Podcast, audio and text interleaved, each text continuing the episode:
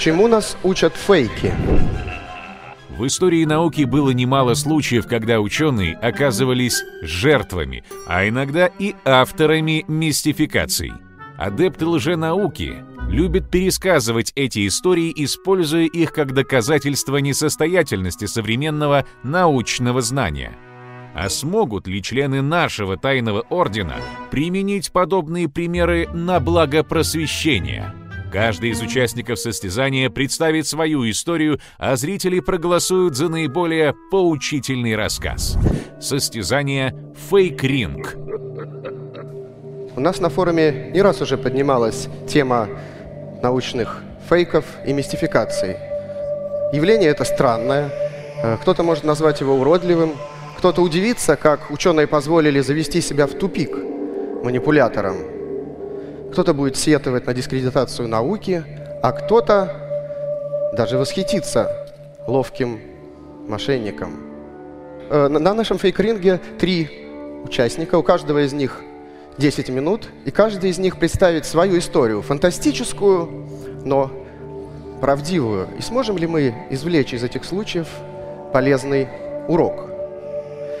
Мы послушаем их истории, и я попрошу вас проголосовать, какая из историй показалась вам наиболее поучительной, заставила задуматься, а может быть, даже побудила вас изменить взгляды на науку, на жизнь, на людей и на себя – в нашем голосовании могут участвовать все, но сила голоса разная. Используйте ваши промокоды. У джедаев, избранных и магистров э, промокоды увеличивают силу голоса в 10 раз. Победитель фейк-ринга получит замечательные призы. Вот эту лампу от Генру и брелок в форме ктулху от кожаной мастерской Архкожа. А в конце я выберу автора самого каверзного вопроса. А сейчас давайте проведем жеребьевку. Я попрошу Светлану Бурлак помочь мне определить порядок.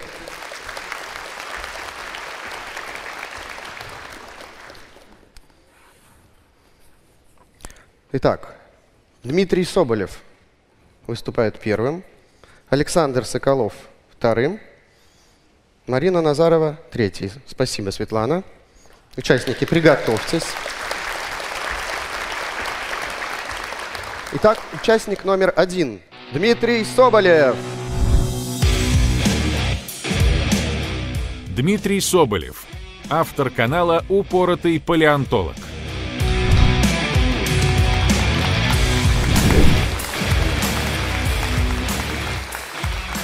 Здравствуйте, Дмитрий. Здравия желаю. Ух ты, господи. У вас 10 минут? Ну, с вами тоже. Привет, что называется. И раз уж я первым начну, поговорим о фейках. Фейках, которые были сделаны специально. Ну и так как у меня на аватарке почему-то стоит зелененький динозаврик, поговорим о поддельных динозаврах. Точнее, об одном, который в свое время очень сильно хайпанул. Э, хайпанул настолько, что даже, если, скажем, поменял подход к палеонтологии в целой стране. Итак, но, естественно, мы поговорим о динозавре, о пернатом динозавре, о революции. Но революция имеет начало, причины и бэкграунд. Начнем с бэкграунда. Собственно, дело в чем? Динозавров постоянно, ну, на протяжении от начала открытия, в начале 19 века, и примерно до середины 70-х считали большими ящерицами. Вот диплодок такой слева, он ручки по бокам, ползает. Холоднокровный, примитивный, опасный убийца, чуть ли не ядовитый, скукотища.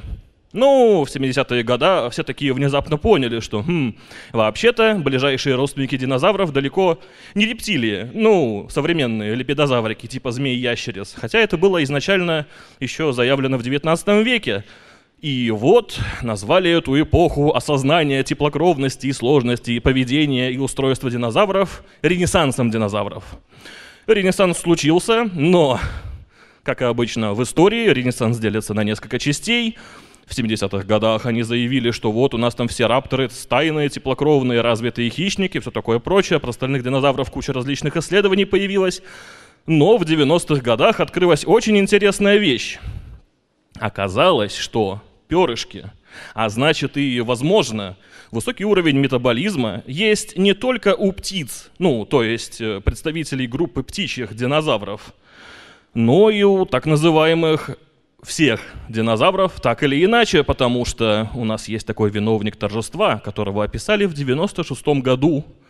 Зовут его Синозавроптерикс. Э, животное очень хорошо изучено, очень хорошо, настолько, что на данный момент восстановлен даже цвет животного, что он такой весь полосатненький из себя, миленький, пушистенький, перышки, все такое прочее. Вот он наш виновник торжества, который начал гонку за пернатыми динозаврами, которые максимально хорошо сохранились. Место преступления у нас Китай. Или, точнее сказать, провинция Ляонин. В 90-е годы это просто бомж-провинция. 30 миллионов человек, э, северо-восточный Китай, как вы понимаете. Э, соответственно, что, работаешь на ферме, как, ну, если ты стандартный житель Леонина, работаешь на ферме, миска рис, кошка-жена уже не положена, увы. Соответственно, ну, живешь довольно плачевненькую жизнь, но население не богатое, зато Леонин богат большим количеством, ну, практически месторождениями окаменелостей, ну, или, как тут написано, фасилии, хотя это на самом деле одно и то же. Так смысл-то, собственно, в чем? А, смысл в том, что наш синозавроптерикс происходит именно оттуда. И так уж получилось, что это первый не птичий динозавр, у которого нашли перышки, который стал таким, не знаю, что-то типа чуть ли не способом доказать всему миру, что мы переоткрыли динозавров. И, как я уже сказал, эти скелетики не птичьих динозавриков из Леонина в один момент середины 90-х повалили просто тоннами – так вот, сразу скажу, в чем проблема китайской палеонтологии 90-х и нулевых годов. Это не просто наука как таковая, это способ. Мы нашли самого древнего динозавра. Мы нашли предка всех тиранозавров. Мы нашли самого первого пернатого динозавра. Ну, синозавроптерикс, опять же, да? Ты хайпуешь, ты получаешь социальный рейтинг, соответственно, повышаешь уровень национальной гордости, а твоей стране больше начинают узнавать за бугром. Ну, ваша страна, первооткрыватель, круто. Китай, что называется, впереди всех. Так что великий нефритовый стержень здесь не зря находится. Такой вот товарищ гигачат. Но, как я уже сказал, Леонин это бомж-провинция. Естественно, э, палеонтологов на всю провинцию не хватит, чтобы искать окаменелости, но вместо них прекрасно этим могут заниматься товарищи черные копатели, которые буквально недавно копали рис за 10 долларов в неделю, а теперь могут выкопать скелетик и продать его за 10 тысяч долларов, ну и таким образом обеспечить своей семье прекраснейшую жизнь на несколько поколений вперед. Ну, это по тем ценам, не по современным. Но, тем не менее, ничего не изменилось. С этим есть проблема. Когда черный копатель выкапывает скелет, происходит одна проблема. Он же крестьянин обычный, который выкопал, ну, нашел слепоч, слепочек, вытащил его э, и, соответственно, решил его продать. Никакой стратиграфии, никаких датировок, ничего этого нет абсолютно. И банальный пример этому Конфуциорнис. Маленькая птичка, у нее есть около 250 находок, может даже больше.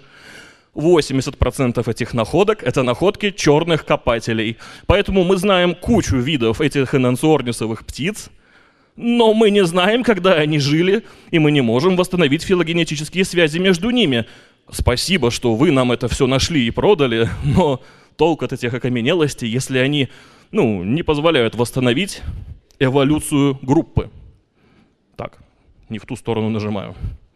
Соответственно, окей, вы выкопали все целые скелеты. Ну или целые скелеты стало находить сложнее. Что же делать? Ну, на помощь приходит Лего. Лего в прямом смысле. Итак, археораптор, тот самый виновник, который случился вторым, такой, с второй волной хайпа после синозавра Птерикса. В чем его прикол? 99 год. National Geographic выпускает а, там просто такую вот статью, я не могу этого слова говорить, но это просто бомбезная статья.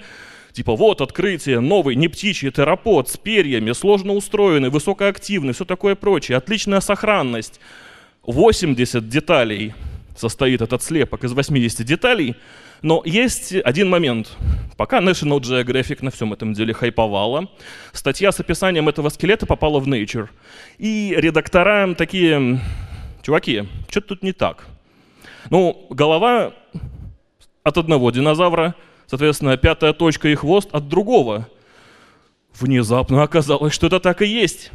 Верхнюю часть в 2002 году, после того, как всех по попе настучали, э, как всем виновным, соответственно, по попе настучали, особенно тем, кто купил этот скелетик чуть ли не за 10 тысяч долларов, верхнюю часть назвали Янорнисом, причем статья называлась «Лучшая часть археораптора». Нижняя же часть принадлежала уже более-менее известному микрораптору. Это маленький дромеозаврид, ну, типа раптор, не знаю, короче, кто не шарит, ну просто он вообще очень крошечный. Четырехкрылый, кстати говоря, это, это, это иронично. Причем ни одним из четырех крыльев он махать не умел, но крыла все равно четыре. Типа, окей, очень логично. А теперь самое веселое.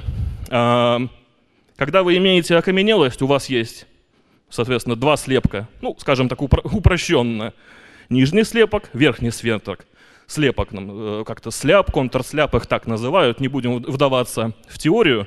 Итак, э, в создании фейкового археораптора участвовал хвост микрораптора, слепок хвоста. А контрслепок, в это время полностью описанный, хорошо сохранившийся, лежал у ученых в Китае. Но люди настолько хотели сильно хайпануть, на пернатом, крутом динозавре, не птичьем тераподе, который опять революционно даст им возможность получить кучу грантов на исследования, что даже не стали нормально описывать окаменелость и сравнивать ее с уже имеющимися видами. А ведь могли. Но денежки решили. Э, собственно, он не один такой.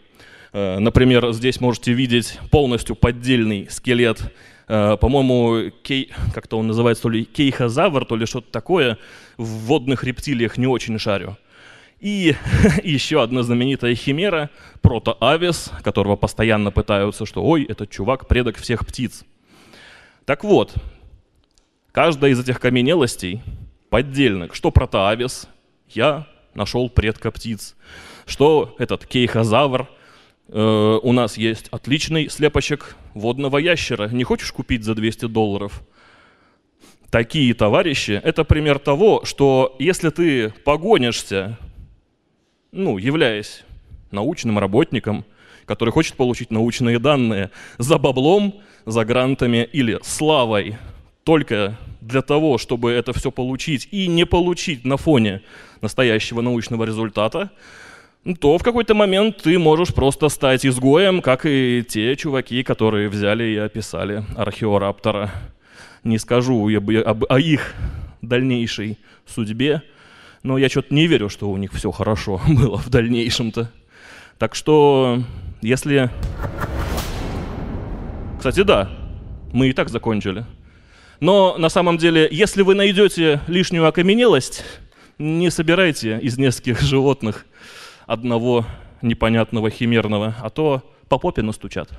Спасибо. Спасибо. Еще один совет для наших зрителей, чего не надо делать. И у вас есть пять минут для того, чтобы ответить на вопросы. И первый вопрос задает Евгений Мельников. Как вы думаете, если бы динозавры не вымерли, могли бы они эволюционировать в разумных существ? Ну, А вороны с попугаями сильно глупые, по-вашему? Могли бы, но учитывая особенность строения что динозавров, что современных птиц, что-то я не верю в появление именно цивилизации. Что-то как-то вот не выглядит цивилизация птиц-рапторов каких-нибудь э, круче на фоне физических и остальных способностей, социальных в особенности способностей человека, учитывая, что дромеозавры, в общем-то, не сильно-то и стайные существа, а для человека социальность была одним из движущих факторов. В появлении цивилизации, раз уж вопрос идет про это. Спасибо. Вопросы из зала. Я не вижу рук. Если вопросы на балконе, тогда из трансляции. Если бы вы могли выбрать открытие, какого динозавра вы могли бы совершить, то что бы это было? Короче, кого бы вы открыли?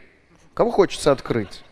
Кстати говоря, хочется открыть какую-нибудь группу целурозавров, которая никогда до этого не была описана. э, не знаю, например, что-то между тиранозавроидами и комсангнатидами. Это было бы весело. Потому что все эти ваши орнитолесты никому нафиг не сдались. Ну, это реально скучный товарищ, просто квадратная морда и та неправильно реконструированная. О чем там говорить вообще? Вопрос, требующий квалификации для ответа. То есть аэродинамическая схема микрораптора тандемная или даже продольный триплан? Тандемная, кумулятивная, да, как этот, бронебойный подкалиберный. Этот, э, эм, если честно, Проблема в том, что я до сих пор не увидел нормальной аэродинамической модели, которая показала бы, что, ну да, этот чувак умеет летать. Я видал парочку видосиков в телеге, где, по-моему, товарищи япончики брали, запускали э, микрораптора, заставляли его махать крылышками, и он, значит, летел, почти не двигая задними ногами. Но проблема в том, что, учитывая размеры потенциально грудных мышц этого существа, ну, ну раз он махнет, два махнет, три, все, дальше ему уже будет очень плохо. То есть э, примерно как на прошлом УПМе, он бы, наверное, перепотел, как я тогда. Я вижу там какую-то сумрачную фигуру вот в том углу. Бегите скорее. По-моему, это кто-то знакомый. Сейчас будет вопрос Можно на 6 часов. Да. на экран вывести, пожалуйста? Только кратко. У нас вообще осталось две минуты на вопрос и ответ. Сейчас был нам представлен некоторый доклад о химере, и я тут задумался, а не являются ли виды, которые палеонтологи описывают, вымершие э, химерами, как правило. В случае, когда у нас э, э, вид представлен не одной особью ископаемой, а несколькими, мы их приписываем одному виду, вот, ну, потому что они похожи. А, ну и фактически составляем вид из э, особей, которые, ну, теоретически могли быть разнесены хоть миллионами лет, хоть э, там, десятками, сотнями километров. А, но это тоже некоторая степень химеризации. Понятное дело, что до некоторой степени она допустима. А насколько нужно быть с этим э, э, аккуратным, чтобы не нахимерить слишком страшное? Спасибо за краткость. Если честно, как бы тут надо спрашивать именно у того человека, который действительно прямо сидит на раскопках постоянно и детально описывает фрагментарных существ. Но насколько я знаю, насколько я знаю, таких проблем сейчас особо-то и не создается, потому что если, ну, например, у тебя описывается какой-то позвонок отдельный, да, скажем, который никогда до этого нигде не был описан, но функционально по определенным признакам он подходит к какой-то группе, соответственно, отдельных динозавров. То есть ты там и пишешь, например, там вот в Северной Африке нашли позвонок э, какого-то абелизаврида, он один, по нему видно, что это абелизаврид, но никто не знает, что это за абелизаврид.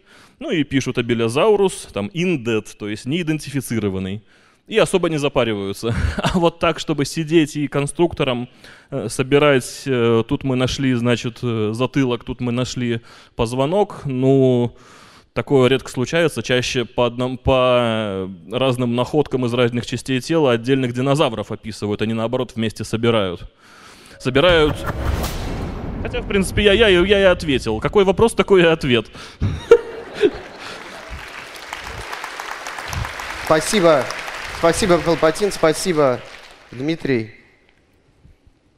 Спасибо. Да я постою. Освободите трибуну для следующего бойца. Итак, участник номер два. Александр Соколов.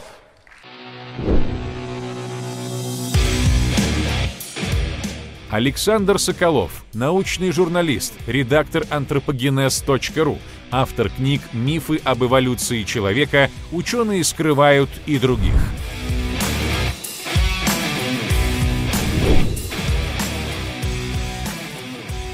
Здравствуйте, Александр. Здравствуйте, Георгий. Как добрались? Вот по лесенке.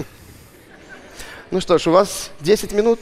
Да, значит, в 2015 году вышла моя книга об эволюции человека, где отдельная глава была посвящена пилдаунской истории. Ну и сейчас я готов признать, что, наверное, некоторые моменты в этой главе бы изложил по-другому. Я кратко напомню эту популярную историю. В начале 20 века Чарльз Доусон, археолог-любитель, гулял в районе Сассекса в Англии, нашел фрагменты черепа. В конце 1912 года он эти находки представил Лондонскому геологическому обществу. Предлагалось их описать как новый род и вид, вид и род гоминид – Эоантроп Доусона, такой очень древний, с огромным мозгом, но при этом с обезьяньей челюстью. Вот тут некоторые реконструкции его там э, сделанные разными художниками. В 1953 году выяснилось, что кто-то водил ученых за нос. То есть череп, оказывается, принадлежал современному человеку, а челюсть орангутанья с подпиленными зубами, и все это еще подкрашено под старину. Возникает вопрос, как удалось, наконец, разоблачить эту фальшивку? И мы сталкиваемся с первым мифом, который гласит, что только благодаря появлению супер-пупер методов исследования в середине 20 века стало это возможно. И я даже так про это писал. Но вот на самом деле и да, и нет. Действительно, решающим аргументом здесь оказался второй анализ – который показал, что череп и челюсть, во-первых, не очень-то и древние, а во-вторых, имеют разный геологический возраст, то есть не могли принадлежать одному индивиду. Но оказывается, второй анализ впервые применялся еще в XIX веке и, между прочим, позволил разоблачить другую антропологическую мистификацию, так называемый череп из Калавероса, найденный в Калифорнии на дне шахты, утверждалось, что он тоже очень древний, а вот второй анализ показал, что нет, он древним быть не может, ему меньше тысячи лет, и это чья-то шутка. То есть к появлению пилдаунского человека этот метод уже был известен, хотя и не использовался широко. Кроме того, вспоминают радиоуглеродный анализ. И действительно, в 1955 году радиоуглеродный анализ анализ показал, что э, череп и челюсть, им может быть несколько сотен лет, а не сотни тысяч. А, добавлю, что э, радиоуглеродом эти находки датировали дважды, получались разные результаты, как следует из таблицы. А когда в 2016 году специалисты еще раз попробовали датировать находки из Пилдауна, у них ничего не получилось из-за плохого качества, из-за загрязнения образцов. И авторы делают вывод, к предыдущим датировкам надо относиться с большой осторожностью. Был еще анализ зубов пилдаунского человека под микроскопом, который показал, что они обработаны искусственно с помощью абразива. Ну так в начале 20 века уже были прекрасные микроскопы. Более того, еще до официального представления этих находок ученым проводился химический анализ там, на содержание различной органики. Так вот, если бы проанализировали, проанализировали только череп, а если бы проанализировали и челюсть, то увидели бы, что содержание содержание ряда органических веществ разное, но этого не было сделано. То есть, конечно, можно вспомнить еще и другие анализы, которые проводились вплоть до исследования ДНК уже в 21 веке, но пафос заключается в том, что, видимо, не отсутствие каких-то таких вот надежных методов препятствовало разоблачению этой мистификации. А что же препятствовало? Ну, например, то, что пилдаунский человек очень хорошо ложился на популярную у некоторых британских ученых концепцию о опережающем развитии мозга в эволюции человека. Ну и кроме того, конечно, было приятно, что не где-нибудь на Яве, и даже не в Германии, а, наконец, на родной британской земле нашли вот такого предка, даже книжка называлась популярная на эту тему «Древнейший англичанин». Вот. Но это не значит, конечно, что все сразу развесили уши, как часто пишут, все так вот некритично приняли эту находку. Нет. Уже на первом заседании этого самого геологического общества из десяти выступавших двое высказались критически, то есть они сомневались, что череп и челюсть могли принадлежать одной особи. И Собственно, и в дальнейшем другие известные ученые, включая, кстати, советского антрополога Виктора Бунака, говорили, что нет, такая соврем... такой современный череп и такая примитивная челюсть вряд ли могли сойтись в одном организме. Но замечу, что еще в конце 19 века точно такой же спор развернулся вокруг пятикантропа. И тоже говорили, ну как, такой примитивный череп и такая современная бедренная кость, да не может такого быть, чтобы это был один какой-то такой вот гоминид. То есть получается, что э, нельзя сбрасывать со счетов некую находку только потому, что она кажется нам странной. То, что кажется нам невозможным, вдруг может оказаться частью реальности. Вот наука так может работать. И третий миф, который, э, скажем так, скорее креационистского такого разлива, он заключается в том, что пилдаунский человек якобы был вброшен, чтобы доказать происхождение человека от обезьяны. И действительно, некоторые издания писали тогда, что Ну, да, вот найдено, наконец, достающее, вот это самое недостающее звено. Ну, собственно, СМИ также пишут и в 21 веке при появлении любой палеантропологической находки. По факту, в начале 20 века э, происхождение человека эволюционным путем было уже таким мейнстримом в науке, и были сделаны э, некоторые ключевые находки, такие как неандертальцы, уже упоминавшийся пятикантроп, гидельбергская челюсть, найдена в 1907 году. И, конечно же, э, вот этому э, автору подделки эти находки были известны. И, конечно же, ученые сравнивали пилдаунского человека с ними и удивлялись, что же он так на них не похож. И чем больше открывали новых ископаемых предков человека, чем больше их находили, тем более странным и подвешенным становилось положение эантропа. То есть он уже с трудом вписывался в эволюционное дерево человека. И, конечно, препятствовал во многом э, признанию ряда этих э, находок. Ну вот еще какой интересный момент. В то время была популярна стадиальная э, теория, согласно которой эволюция человека происходила вот так путем смены стадий, такой вектор. То есть был дреопитек, он породил пятикантропа, от него произошел гейдельбергский человек, потом неандерталец и, наконец, кроманьонец Homo sapiens. Так вот, э, один из известнейших исследователей эантропа, Артур Киз, исследуя неандертальцев и кроманьонцев, убедился, что неандертальцы предками современных людей быть не могли. То есть почему? Ну потому что они сосуществовали в Европе. Это вот, кстати, схема 1916 года, где он нарисовал уже такие веточки. То есть э, фактически, э, ну, говоря современным языком, он пришел к идее, что существовали параллельные ветви сапиентации.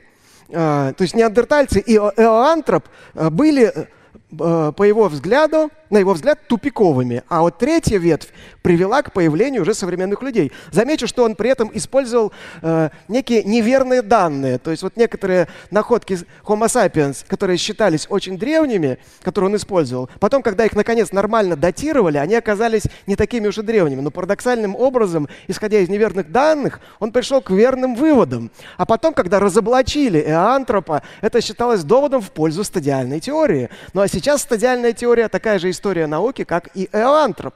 Ну, э, на смену эантропу, которого разоблачили, пришли ископаемые виды, которые и не снились господину Киссу. Э, хоббиты с острова Флорес, денисовцы, хомоноледи. Ну, и почему же все-таки удалось разоблачить пилдаунского человека? Ну, может быть, потому что это стало делать безопасным, потому что он перестал играть в антропогенезе какую-либо заметную роль. То есть другие известные виды обрастали новыми находками, он продолжал болтаться, непонятно, куда его приткнуть. И я подозреваю, что многие ученые вздохнули с облегчением, когда наконец это произошло. Ну и что же, в современной палеантропологии с ее супер э, такими продвинутыми методами исследований нету места каким-то странным находкам. Да какое там? Вот посмотрите на хоббитов с острова Флорес. Когда их открыли э, в начале 21 века, многие ученые спорили, им казалось невозможным существование вот этих странных маленьких человечков. Но, как видим, э, скепсис части научного сообщества – это еще не приговор, но мы должны сохранять трезвую голову, в свете самых фантастических открытий, в свете самых радужных, открывающихся перед нами перспектив. Этому нас научил пилдаунский человек.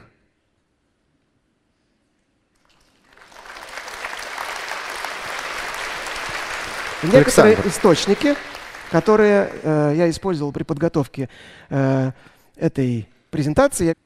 У вас еще 40 секунд форы. Но мы да, можем мы потратить... потратим их на ответы на вопросы. Мы их потратим на ответы на вопросы. Спасибо. Спасибо, Александр.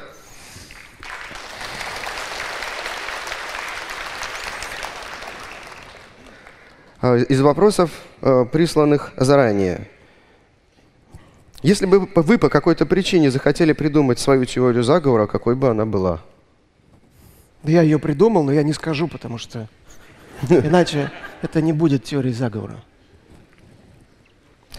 Спасибо. Вопрос от Карла Августа Аванти. Ученых прошлого не интересовала диета ископаемого организма, потому и не замечали странное состояние зубной эмали.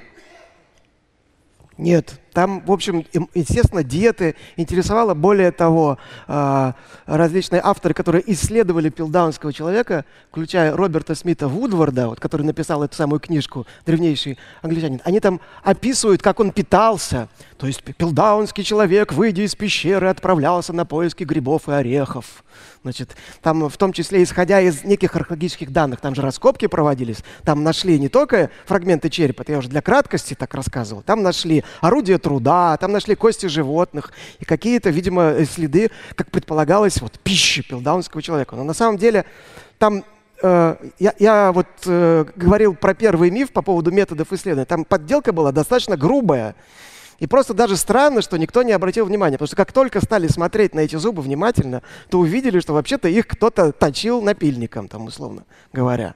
Вот. Просто никто не посмотрел, ну или не обратил внимания. Вот. Спасибо. Вот здесь молодой человек поднимает сразу обе руки. Петр, Челябинск. Такой вопрос. Мы сейчас разбирали ситуацию, в которой думали, что настоящая оказалась фальшивка. Бывал ли обратный казус, когда что-то, что считалось фальшивкой, потом проверили и оказалось, что это какое-то революционное научное открытие? Вот точно такой же вопрос задавали э, Дмитрию Беляеву, когда он выступал с этой сцены. И как раз речь шла, например, про э, пещерную живопись пещере Альтамира, например, где там серьезно первооткрыватели этой живописи считали э, мошенником, его объявили мошенником, там Рудольф Вирхов на эту тему выступил, что не могли древние люди такую крутую картинку нарисовать. И он вообще там я не помню подробности, но то ли покончил с собой, то ли умер с горя. В общем, плохо все закончилось. И потом перед ним извинялись, но было уже поздно. Но вообще, собственно, пятикантроп, вот я упомянул, да, то есть, ну, Homo erectus, первые находки пятикантропа, сделанные Эженом Дюба на Яве, там, ну, не то чтобы его обвиняли в, в том, что он это подделал, но многие просто говорили, что да, это химера, то есть бедренная кость и черепная крышка не могли принадлежать одной особи. И довольно долго, э, между прочим, те же, кто критиковали Эоантропа, там типа, ну, известный был такой антрополог Хрдличка, он писал, Эоантроп, Пятикантроп, фигня какая-то, вот Гейдельбергская челюсть, вот это да. Вот. Но стало понятно, что пятикантроп все-таки реален, а вот эантроп проверки не прошел. Спасибо. И вопрос от командор, э, командер, командер Вента. А вообще требуется ли в настоящее время найти недостающее звено или в принципе все с эволюцией человека давно ясно?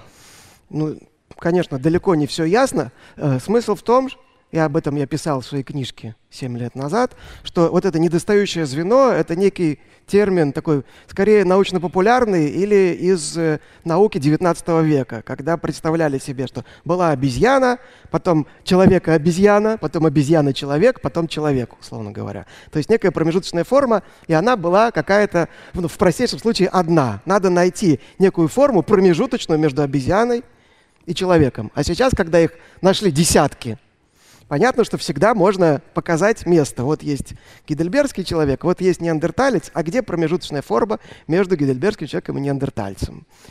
Вот, поэтому это бесконечный процесс. Но понятно, что в палеантропологии куча вопросов, но они уже немножко не такого рода, они, они другого рода. Спасибо. Денис Зорин спрашивает, если бы пилдаунский человек не был разоблачен, то в какую ветвь его можно было бы отнести в дерево развития человека. Вот это интересно, потому что, как я говорил про Артура Киса, что он рисовал параллельные веточки, и у него Эантроп был просто такой параллельной веточкой. И упомянутый мной Вудвард, который написал «Древнейший англичанин», он уже вот в последней своей книге, которая вышла уже после его смерти, он писал, что эволюция человека могла происходить по-разному. Вот смотрите, вот неандертальцы, и там гидельбергский человек, у него такая вроде более-менее продвинутая челюсть была уже, а у антропа такая примитивная. Ну, значит, просто в разных концах Евразии эволюция шла разными путями, и человек, то есть он был такой максимальный полицентризм пытался привязать к этому.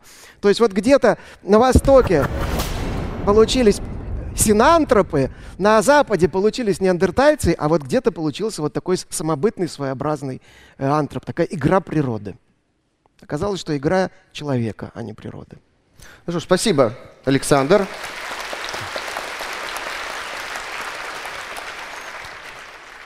А я приглашаю на сцену третьего участника фейк-ринга Марию Назарову.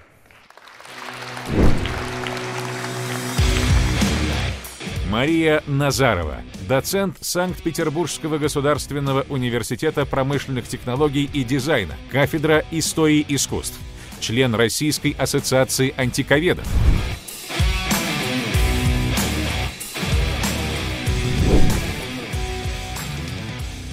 Десять минут. Итак, друзья, сегодня мы поговорим о том, как фейк был сделан еще древними в далекой и седой древности и попал в несколько замечательных мифов. Ну, во-первых, античность, золотой век, все были честнее, трава голубее, море зеленее или наоборот. В общем, как вам больше нравится. И греки, и римляне никогда друг друга не обманывали. Из источников, из истории мы знаем, что это не так. Другой прекрасный миф гласит о том, что древние сами ничего не могли построить. Это инопланетяне, рептилоиды, это все подделки гнусного нового и новейшего времени, когда человек был не так хорош, как в золотой античный век. Но древние сами, как мы сейчас с вами убедимся, замечательно подделывали и обманывали друг друга произведениями искусства, звонкими монетами, документами, в общем, разным и прекрасным. Мы тоже об этом знаем из источников, из изобразительных, вот как, например, а, процесс строительства, изображенный на слайде из гробницы Готериев, или из э, текстов, из писем античных авторов, из романов, где говорилось о том, что римлянин или грек могли гоняться и за громкими именами, и за модными тенденциями, и все это порой друг другу пытались продать подороже. Иоганн Ахим Винкельман, основатель антиковедения, в XVIII веке воскликнул «Нет ничего прекраснее белоснежных мраморов греков и римлян». И, кстати, до сих пор этот миф остается очень живучим, порой неподготовленный зритель не хочет верить, что античность не была такой винкельмановской, стерильно-белой, а была ярко, вырвиглазно раскрашенной. Наш сегодняшний герой покажет, что Древние прекрасно помнили, что еще более древние любили покрасить скульптуру и каменную, и выполненную из металла. И именно на этом и строили часть своего грандиозного обмана. Ну, вот сегодня можно встретить несколько выставочных проектов, где перед зрителем предстают ряды не белоснежных, а наоборот очень пестро и ярко раскрашенных скульптур, как каменных, так и металлических. Еще один миф говорит о том, что мы ничего с вами не знаем о том, как в древности выглядели статуи, произведения архитектуры, изобразительного искусства. И, кстати, именно это заблуждение в какой-то мере оправдалось, когда подделка, выполненная в римское время греческими мастерами, получила статус древнего и ценного произведения изобразительного искусства. Ну, кстати, э, мастера эпохи Возрождения, 18-19 века, реставраторы, которые готовили скульптуры к экспонированию, здесь очень даже постарались для укрепления этого мифа, тоже для его живучести сегодня, восстанавливая статую. Ведь битую некрасивую, негоже ее было показывать почтеннейшей публике. Еще существует миф о том, что римляне ни в коем случае и греки не делали подделок. Они делали замечательные копии, честно признавая, смотрите, это копия, подделка, ну что вы, мы указываем имя создателя оригинала и чтим его и уважаем. Еще э, тут добавляется заблуждение о том, что все римляне делали только мраморные копии, ну а все греки, конечно, работали в бронзе, но, как водится, бронза не сохранилась. Въедливые археологи проникают и в морские глубины, и копаются в недрах земли для того, чтобы явить миру греческие бронзовые оригиналы. Ну и вообще греки были большими знатоками, умели, как и римляне, работать с разными материалами. Они делали скульптуры большие, маленькие, строкоты из обожженной глины, из камня и из металла. И именно о металлической статуе и пойдет речь. Итак, представьте себе 1832 год, ласково шумит Средиземное море, и где-то у берегов компании, близ Пьембина, находят замечательную бронзовую статую вот такого красивого атлета, Куроса. Ее тут же датируют греческой архаикой, редчайший пример греческой бронзы, чудо-чудо, следы полихромии, потому что некоторые детали на статуе, например, соски, губы и брови инкрустированы металлом другого цвета. К сожалению, полихромные цветные глаза не сохранились. В 1834 году скульптуру приобретает Лувр, готовят к реставрации, и вот через эти самые пустующие глазницы заглядывают внутрь реставраторы, ученые, и находят там маленькие свинцовые табличечки, а на них упомянуты какие-то странные люди. тут же признают эти таблички фейком, которые бросают тень на замечательное произведение искусства, на шедевр, который приобретает Лувр, и закрывают глаза. В общем, таблички, кстати, сломают и потеряют. Но мы еще про них с вами обязательно вспомним. И вот в 1956 году выходит культовая книга э, Кеннета Кларка про наготовое искусство. Ну, всякий, кто интересовался историей изобразительного искусства или учился, он и знает про это замечательное произведение. И Аполлон из Пиамбина так замечательно встал в постепенную теорию развития античной пластики. Вот где древние греки, подражая египтянам, делали такие бревнышки, а, лишенные движения, э, статичны, а потом пошло-поехало. Сначала ножку выдвинули вперед, потом ручку в стороны, и появились знаменитые греческие статуи, полные жизненной убедительности.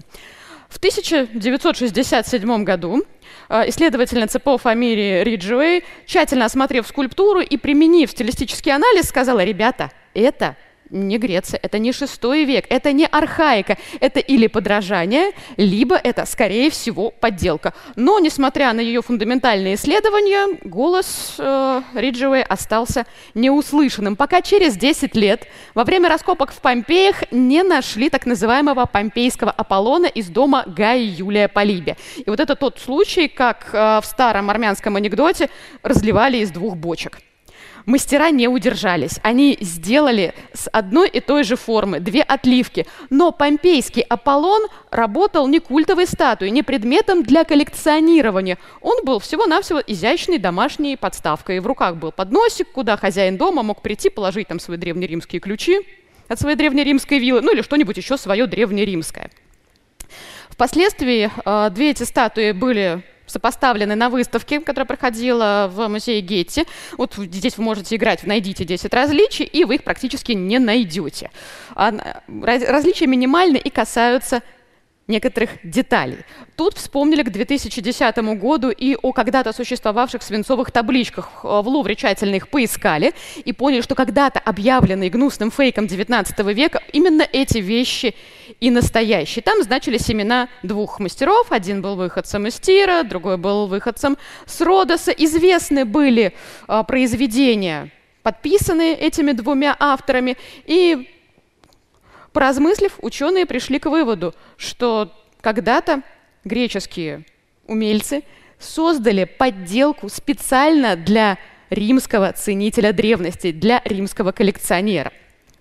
Ну и к тому же находка 1959 года, так называемый Пирейский Аполлон, показывала, что все-таки Аполлон из Пьембина ну, не совсем греческая работа, не совсем шестого века, скорее это нечто позднеэллинистическое рубежа второго века до новой эры, там, тире первого века до новой эры.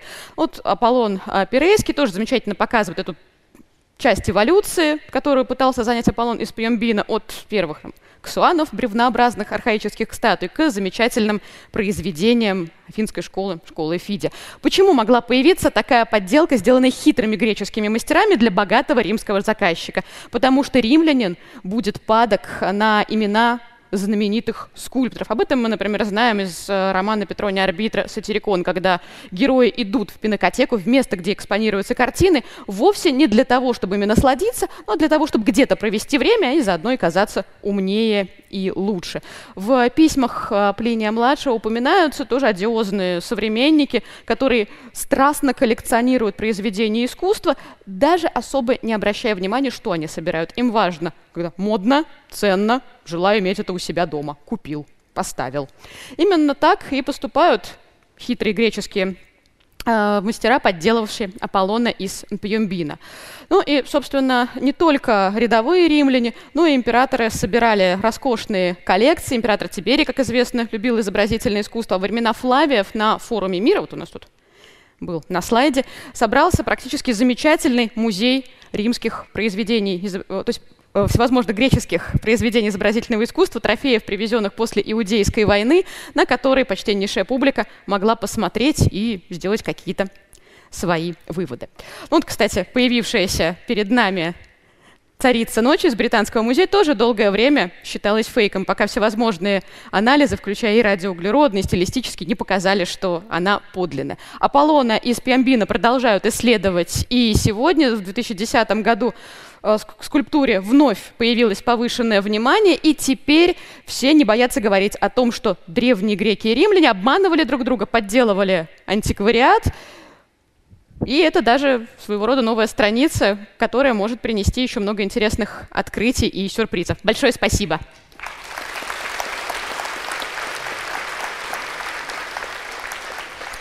Спасибо. И третий участник фейкринга тоже с опережением графика. Сколько у нас еще? У нас почти полминуты осталось э, на ваши вопросы. Итак, первый вопрос задает э, зритель с ником ЛК. По вашему мнению, какие подделки искусства нашего времени со временем могут стать э, равными по ценности оригиналам, как это произошло с работами знаменитого Антико? Да, спасибо за вопрос. Ну, известная история произошла в Европе в середине 20 века, когда один из э, художников стал активно подделывать религиозную живопись Яна Вермеера. И, собственно, пока он сам не рассказал о том, что это не Вермеер, это подделка, и не из... продемонстрировал, как именно он их подделывает, ему никто не верил. И все таки сразу, а, фу, не Вермеер, да ну его. Хотя работы, конечно, весьма интересны. Спасибо. Вот здесь рука. Пожалуйста, скорее микрофон. Спасибо. Спасибо, Кристина Ярославль. Подскажите, пожалуйста, каким образом в древности можно было сделать точнейшую копию? Если, например, сейчас мы можем использовать фотографии, слепки, например, да, то какие были механизмы в античности для этого? Если мастер жил, например, на юге Италии, а оригинал статуи находился в Афинах. Спасибо.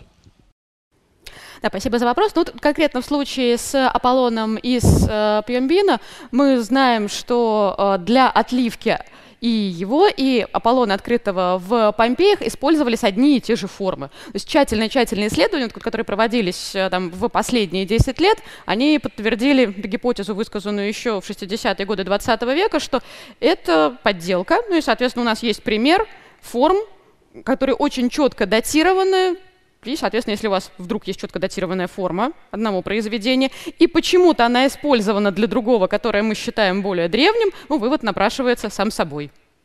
Где-то здесь подделка. Спасибо.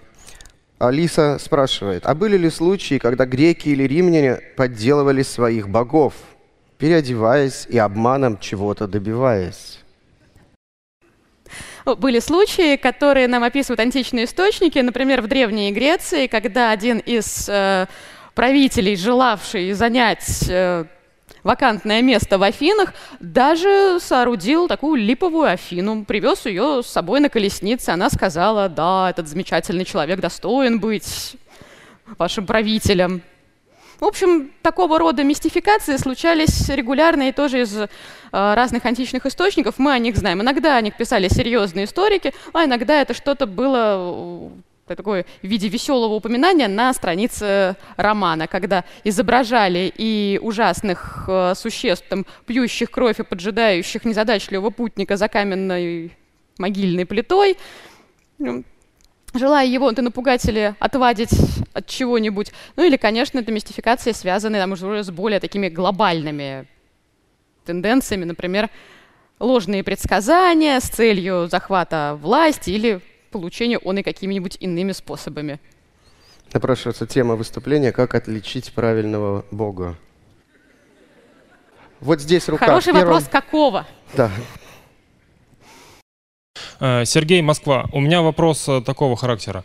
Э, скажите, с кого писались древнегреческие статуи? Насколько мне известно, портретное свойство, сходство э, только э, людям, которые три раза побеждали на Олимпиадах, присваивалось, и они могли только немножко похожи на себя внешние статуи ставить. А все остальное, с чего они брали эти здоровенные, сухие, мускулистые такие вот э, скульптуры. Это, зная их скудное питание, ну, это подделка или в голове у них сидело у э, скульпторов такие вот э, формы?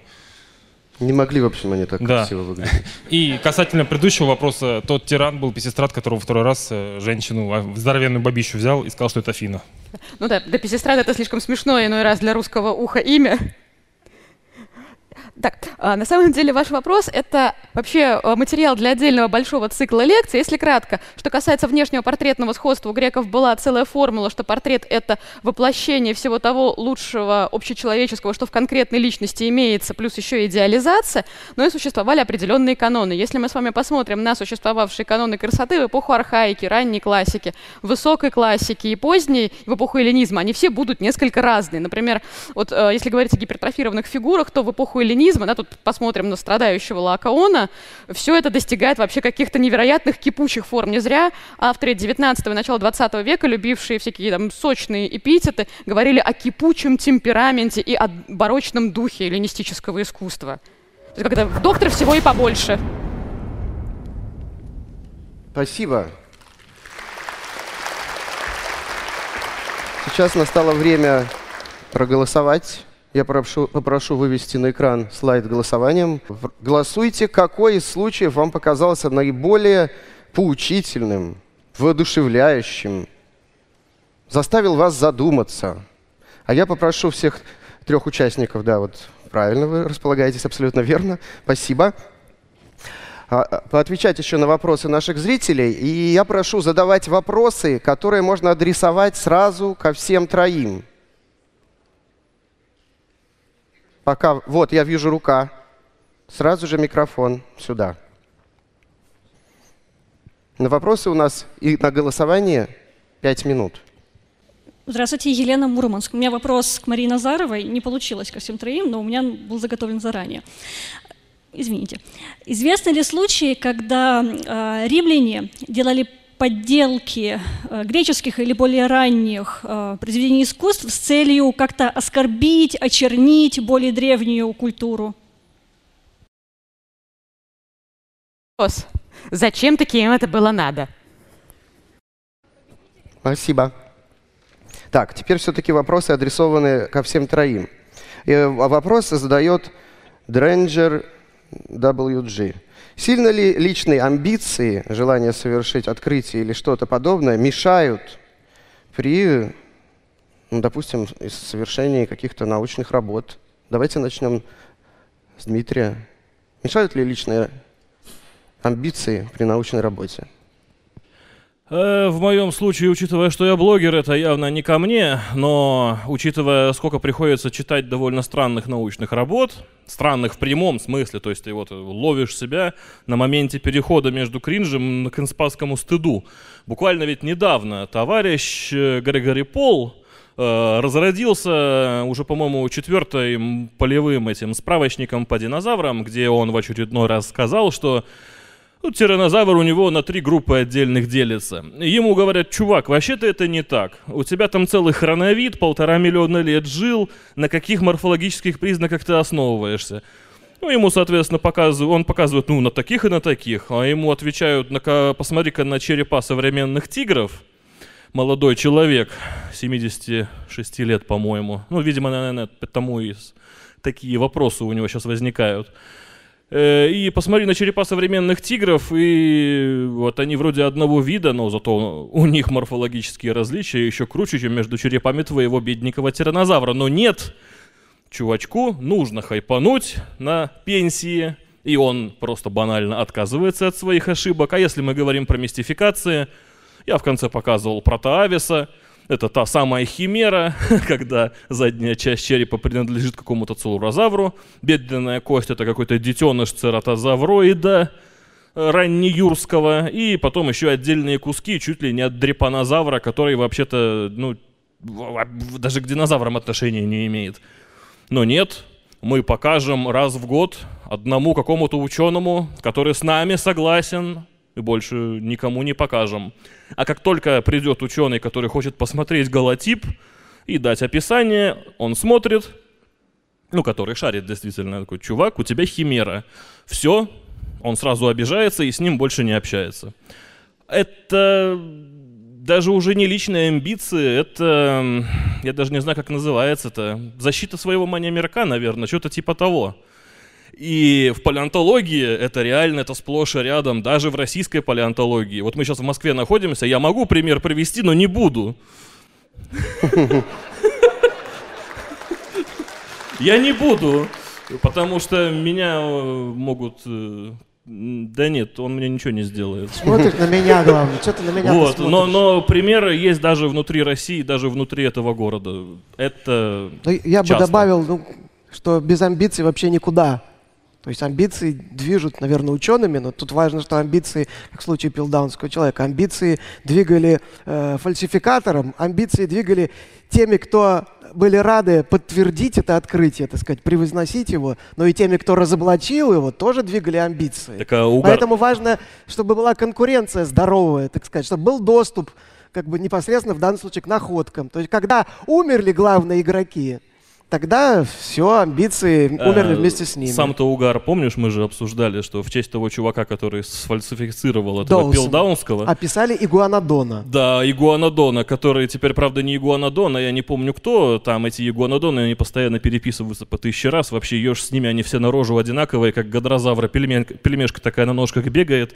И ты думаешь, ну, ну, ну гадрозавр, окей. Да, а еще есть честь проблема... чувака назвали. Дай сказать. Еще есть проблема недостаточного авторитета. Например, великий ужасный немецкий антиковед Клуциус, написавший многотомную там, культовую историю, образцовую, академическую, фундаментальную, значит, историю Древней Греции, он до конца своих дней поверить не мог, что какой-то дурацкий купец, какой-то шлиман нашел древние Микены.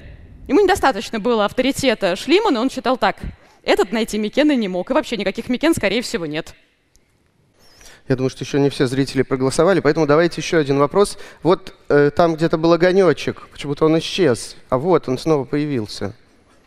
Да, спасибо, меня зовут Нина. Э, такой вопрос. Получается, что в целом такие фейки, они способствуют развитию методов исследования, критическому взгляду ученых. Может быть, наоборот, тогда их нужно чаще подкидывать? Давайте на- с Марии начнем сейчас. Мгм. Ну, кстати, действительно, это иной раз оказывается очень неплохая тренировка для э, специалистов как узкого профиля, так и, например, для большой команды специалистов, когда объединяются и те, кто там разбирается, если вот мы говорим о древнем искусстве, и в э, химических анализах и применяет методы, которые там, связаны с статистикой, с стилистическим анализом, и когда они все вместе наконец-таки договариваются, выясняют, что вот оно, все, все, что мы сделали, показало, что это фейк, что это подделка и не настоящее, ну, это замечательный результат командной коллективной работы, почему бы и нет. Но все-таки, конечно, хотелось бы, чтобы исследователи как можно больше занимались подлинниками и открывали то, что было в прошлом для современников.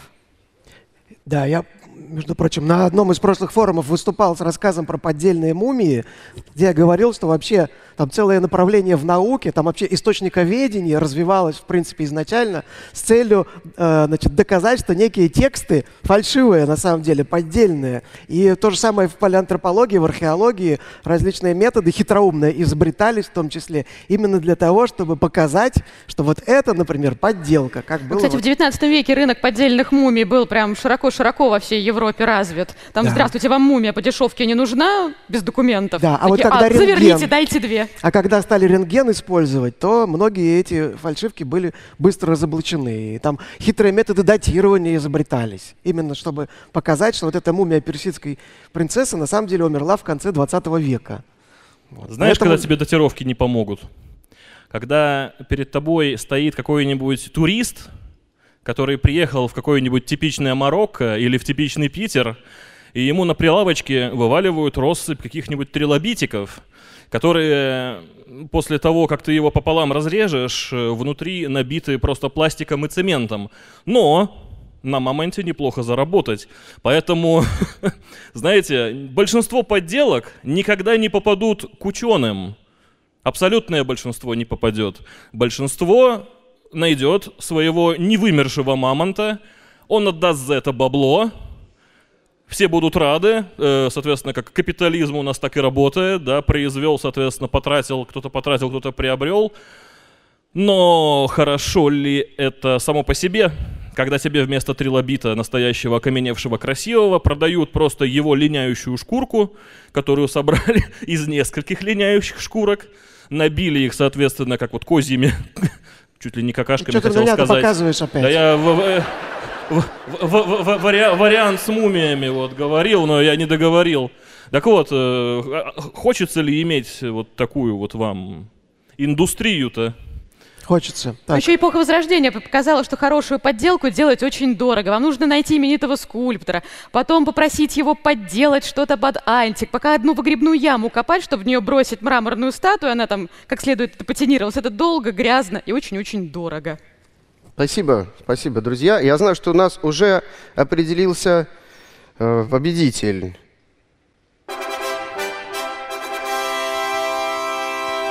Итак, победителем первого в истории форумов «Ученые против мифов» фейк ринга становится...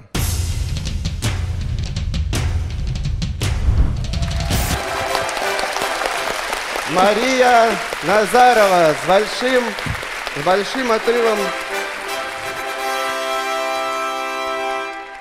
Вам достается прекрасная лампа от gen.ru. Вот этот брелок, ну, лампу сейчас пока не буду давать, такой вот брелок в форме ктулху от мастерской Архкожа. А я вас хочу спросить, вас вообще подготовка к этому выступлению чему-то научила? Вы узнали что-то новое для Да. себя?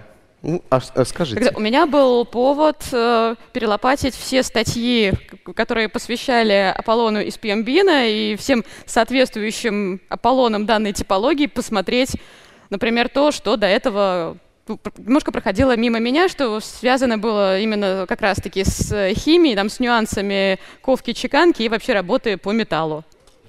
Спасибо. И оказалось, что для ученых это очень важный вопрос. Как отливали статую? Сразу с двумя ногами, одной ногой или статую отдельно, ноги отдельно, а потом приваривали? Но очень осторожно.